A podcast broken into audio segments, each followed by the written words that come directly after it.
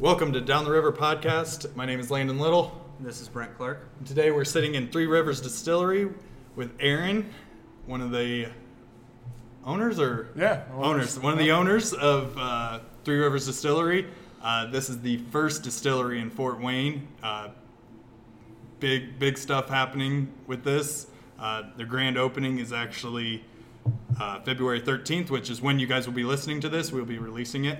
Uh, so go ahead and tell us a little bit, just a little rundown of your guys' establishment and what's going on here. Yeah, absolutely. We are uh, proud to be the first legal distillery in Fort Wayne since Prohibition.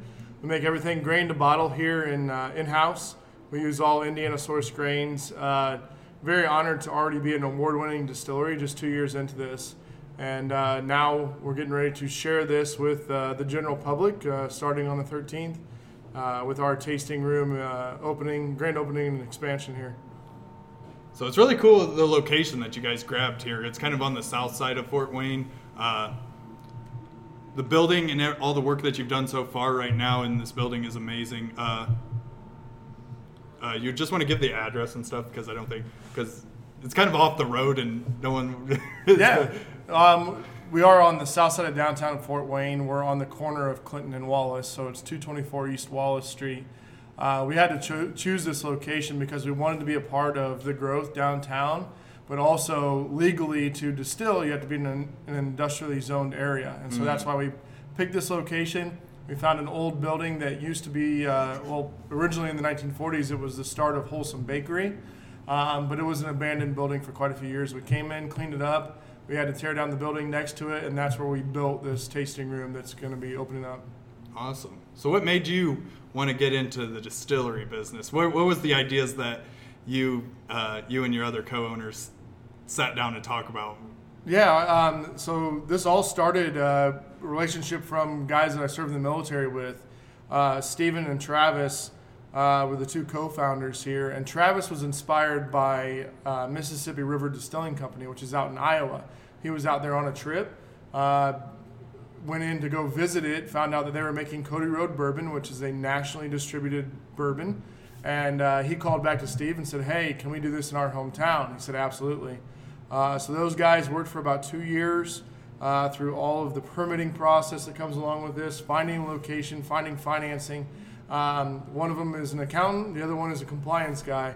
And so uh, Steve and I were having breakfast together, just as friends do, and uh, and he had mentioned something to me. And I just have a passion for building businesses. I love doing this. I love uh, call me crazy, like the entrepreneurial side of things. Um, but I uh, I went full bore into this, so uh, I got involved and uh, just started to grow this brand. Very cool. So, how long from idea to conception did it take, approximately? It took approximately three years. So once they decided to do it, right, we can't. It's hard to say we practice distilling without incriminating yourself, right? We, we- Sure, yeah, no. we studied. go over the next uh, spot. yeah, we studied uh, distilling. Um, the guys did a great job working through the red tape that comes along with this. One of the biggest hurdles to this industry is actually getting the permits. And then when you're trailblazing in a new town, you are dealing with new agencies, and they haven't really dealt with this yet before. So it took quite a bit, but about three years before we actually flipped the switch and started distilling. Very nice.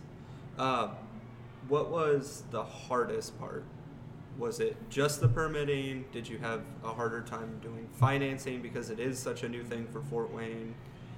Did you have a hard time just getting the idea to catch? Uh, and you know, we we had a great investor and a great partner in that sense, and used all private financing for this. So, um, someone that has a vision to to make Fort Wayne what we all see it becoming. So, that definitely wasn't difficulty. You know, it was um, probably had a lot more to do with just the unknowns of the industry. Right? There's not a ton of stuff to go look at when you're starting up this business. Um, craft distilling is about 20 years behind where craft brewing is. And so, not a lot of good case studies yet to, to figure out exactly what you want to do. Now, did you guys go out and reach out to other small size craft distillers for help? Absolutely, yeah. We utilize the Indiana Distillers Guild uh, to meet a lot of the folks in Indiana. We went to surrounding states. I mean, up in Michigan, they got Journeyman, uh, and that's a killer spot, you know, and to go and meet with them. And then we also utilize the expertise of other um, adult beverage industry uh, producers here in Fort Wayne uh, with the breweries and the wineries that are around, and just talking to all of them to ensure that we're doing things right. It was kind of the sanity check for us as we were continuing to grow. You guys have definitely been killing it on all your social media and your samplings. I've seen you guys doing a lot of samplings, uh, uh collaborations. Uh, so yeah, that's definitely something that you guys have been pushing. I mean, that's how I found out was because you guys were posting on social media and stuff Yeah. about your collaborations and your ta- taste test. Unfortunately, I never made it to any taste testings, and I'll, I'll have to come February 13th for the opening to taste it. Absolutely, yeah. We, we'll continue to do those out there in the uh, in the market. You know, I mean, we we want to support our local uh, retailers as well. They've been great uh, advocates for us for the past couple of years, and then yeah, you have the opportunity here for sure. We don't sleep much. Yeah. I'll probably sleep here in a couple years when we get a chance to breathe. Yeah, that's one of the things that uh, we want to just share is just how much work that you guys have actually put into it. Because people, I bet three years ago, people didn't know this was popping up, and it, you guys have really gained some traction here in the past like three, four months. I see on everything. Uh, what's one of the cool things that you've learned while building such a new thing in Fort Wayne?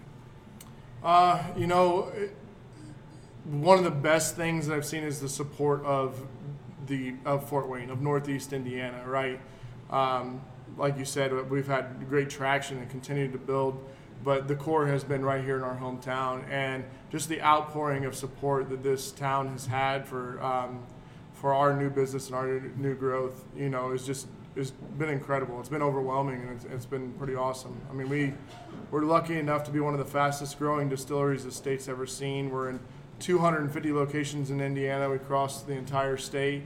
We're in every major market in Kentucky, and we just kicked off sales in Chicago, right? And to do all that in roughly 24 months, um, you had to have a good base and that base was Fort Wayne. That base was uh, was here in our, our hometown, um, supporting us and supporting the growth. And that's kind of one of the themes we've seen just talking to people about if they're interested in doing the podcast with us is, is how open and supporting most of the local businesses here are. I mean, everybody's talking about, hey, you should talk to these guys. They're doing something great. You know, get involved. But I'm No. still going back to the fact that we haven't had any of their alcohol yet. We should be doing proper market research. we will. I mean, I'm gonna. Uh, we'll we'll run down uh, on our socials and everything. Uh, definitely, we, we will definitely be coming to their I think we have uh, grand opening and everything. Um, let's talk. Uh, let's talk some liquors and stuff. What what in your opinion, Aaron, is your favorite your favorite one liquor that you guys have created? Uh, without a doubt, it's got to be the Franklin B Rye Whiskey, which uh, right now it's only available here at the distillery. We don't have enough to put out into distribution yet. We will uh, probably by this summer, but um, number one, it is a quality whiskey. Rye whiskey has seen a huge resurgence in the market. My favorite. Yeah, with uh, with uh, the bourbon boom again, um, now people are going back to the traditional rye, which was the Prohibition era style whiskeys. Um, we were lucky, uh, I'll say lucky, because it was the first strand of rye that we actually uh, utilized. It was a local rye, and it turned out to be an amazing rye. And one of the things that's very unique about our rye whiskeys is it's 100% rye, which you won't find that in most rye whiskeys out there. They utilize corn as well, uh, mostly because it's cheaper to make that way. But you get a little bit sweeter, and you can bring the bourbon uh, people, people love that palate. kind of the crossover. yeah, exactly. Um, but I absolutely love the Franklin B. Rye, and the and then the other thing that I love about it is the story. Um, we are a primarily veteran-owned and operated organization, and we have one gentleman here who's a Vietnam vet, and his name is Bruce. And Bruce was in here finishing drywall uh, on contract when we originally were redoing the distillery. Um, and we hired Bruce when we found out he was a welder. He loved it. He had a great story, you know, stories for everything. He's one of those guys that's been everywhere in the world. And so um, we get Bruce in here, and for the first couple months, um, we kept getting phone calls for a Franklin. And we had no idea who the hell Franklin was. and uh, so we kept saying, we don't have a Franklin that works here. Well, finally, Bruce says, hey, that's my, that's my first name.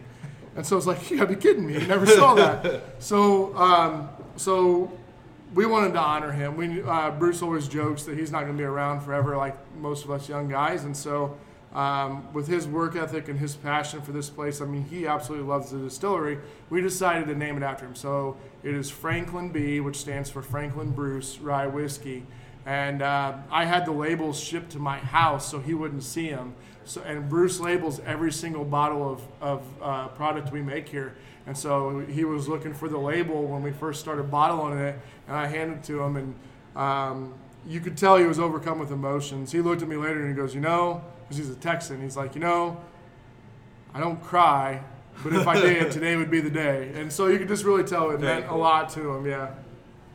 That's pretty awesome. So everybody listening, you hear that? Only in the distillery. You can only get it at the distillery. So you guys need to come by. Absolutely. That's if I don't steal it all today. I got my eye on it now. So, you you spent what two years before the tasting room? Yeah. Or is it three? Uh, it was two, basically two. Uh, March of 2016 is when we uh, started distilling here, and it'll be February of 2018 when we open this. Okay, so going back to the start, what was your production, say the first year, and how did it compare to the second year? And then when did you decide we need a tasting room? We're, we're starting to expand. Yeah, so it, the tasting room was always in plan. Like it was um, something that we knew we could do. Originally, when we started, though, there was a three-year waiting period from the time you started distilling to where you could open a production room uh, uh, or a tasting room, and that was an Indiana law. And everybody thinks, oh, that's an old blue law. No, it was actually an Indiana law that was created in 2015. Really? Yeah, and it really put a hamper on this growing industry. Uh, we were lucky enough that our uh, local representative for this area uh, was able to help us out. Uh, we got that reduced to 18 months last year. And so once that happened, that's when the tasting room really kicked off. Our production originally was first three clear spirits, right? Uh, clear spirits we can turn in about two weeks. So we had a vodka, a white rum, and a gin that all went out the door uh, within two months of starting production. But the whole time we were making bourbon. The biggest problem is bourbon takes time to age, Yeah. right? And that's one of the biggest challenges with your investors, with financing, with all that stuff is we're gonna make all this product that's gonna sit in oak, you know, beautifully charred oak barrels, Right. and we're not gonna realize any revenue for years off of it. and so uh, finding uh, inventive ways to to come up with that um, that revenue in the meantime was was challenging, but. Uh, this tasting room has always been in works. We're just lucky enough that the law changed that we can open it a little bit sooner. So, going back to bourbon takes time to age, did you guys go into it blind, or did you have an idea of how your bourbon's going to turn before? I mean, they've come to age. Well, it's all done to taste, and so yeah, it was kind of going into it blind. Uh, we were lucky enough to have a, uh gentleman approach us who's a, who now has a local cooperage here in town that we buy from, and is really an expert on the oak and the, the wood that we use. And so we use smaller vessels. We use five gallon vessels right now, and that helps accelerate the aging process. Uh, one, we're using good quality white oak. We get it from uh, Canton Coopers down in Kentucky, and it's got to be uh, 42 month air season American white oak, which is very specific. Very Mhm. specific Yeah. barrels. But we uh, we got to have that. Um, that's key to the taste and the quality of the of the bourbon. Number two is you got to have exposed surface area of the charred wood to the alcohol, and by using a smaller vessel, you get a lot more exposure of that alcohol to the surface area. And then three is diurnal shifting. And that's the temperature fluctuations that happen in the rick house down in Kentucky. Um, and we're able to do that, uh, what they call a false diurnal shift here, by moving those smaller vessels in and out of hot and cold rooms so we can induce that aging a lot sooner. Our plan has always been to get to 53 gallon barrels, the larger bar- barrels, but um, right now we're doing fives. We're going to move into 15s and then we'll move into the, to the larger ones. Um, so it's, uh, but it is all done to taste. And we did not know originally when we put bourbon into barrels exactly how long it was going to take. We were lucky enough that um, our uh, first uh, batch of bourbon aged uh, very well in eight months. And uh, uh, just happy to say that it actually won the award at the Heartland Spirits Festival up in Chicago as the best bourbon produced in Indiana, which just blew people away. The fact that we were so young, we were beating out people that sourced bourbon, we we're beating out people that have been doing this for over six generations. And here we are, some young guys from Fort Wayne, some young Killing military it. guys, right? and we figured out something that um, that uh, that ended up winning the award. And we just, I'm, I'm so uh, thankful for our talented staff for that. So, what's the youngest bourbon that you guys are offering? Is Uh, it eight months? Yeah, but actually, at this point, everything is even moving past that eight month period. So, as we've continued to keep up with the demand, um, we are continuing to let that age longer. Uh, so, right now, our uh, label says that it's a minimum of eight months in oak cast, but um, most of that stuff that's going into the to the bottles now is a year. And then once I know that all of them are a year, we'll change the age statement. We'll move the age statement up so uh, people know what they're getting.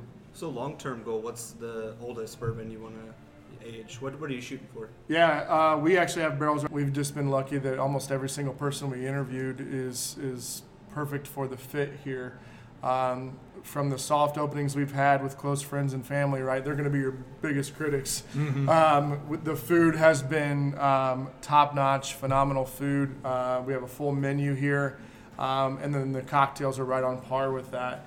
Uh, each one of the uh, spirits that we offer here, so our Harvester Vodka, our Summit City Gin, our River City Rum, our Wheated Bourbon, our Franklin B. Rye Whiskey, our 122, which is our 122 proof, proof unaged corn whiskey, and uh, the Coffee the Liqueur, which we teamed up with Utopian Coffee here in town. All of them are outstanding. All of them have multiple cocktails with them, so um, you're bound to find something that you're going to like here. Um, I just am so excited to have the public in here uh, to see the artistry, feel the you know the sights, the sounds, the smells, everything that comes along with distilling, and to do it all while drinking a, a smoked old fashioned or, or you know something pretty cool we have here. Right. And what time is that that you open up?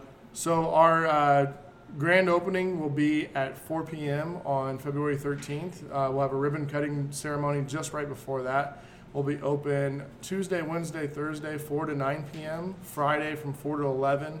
Saturday from noon to 11, and Sunday from 10 to 5. And the Sunday menu will be specific brunch menu. So we'll have a lot of cocktails dealing with the coffee liqueur. We'll have a Bloody Mary bar, and we'll have some killer waffles and eggs, Awesome. stuff like that. So. I'm still thinking about smoked old fashioned. Right. so for everybody listening to this podcast, it's today. It is opening tonight. So make sure you guys check it out. February 13th, Tuesday. Ooh, we're talking to people in the future. Yeah, future talking. But all right, Aaron, thank you for taking time out of your busy day to talk to us about this, and hopefully we can get the word out to everybody. Yeah, my pleasure, opening. gentlemen. I, I appreciate you reaching out to me. I wish you the best of luck with this, and uh, come back and see us when we get uh, some other things Oh, going we on will. here. So, Yeah, thanks. definitely will. definitely will. Thank you. Hey guys, thank you for listening to the podcast. I hope you really, really loved it. You guys know we are trying to bring our best to the podcast. So whether you are walking your dog, traveling to or from work, or just cleaning the house, I hope this brought just a little bit of value to your day. Since we are new, it would be greatly appreciated if you could share this or just tell a friend about us. Thank you guys.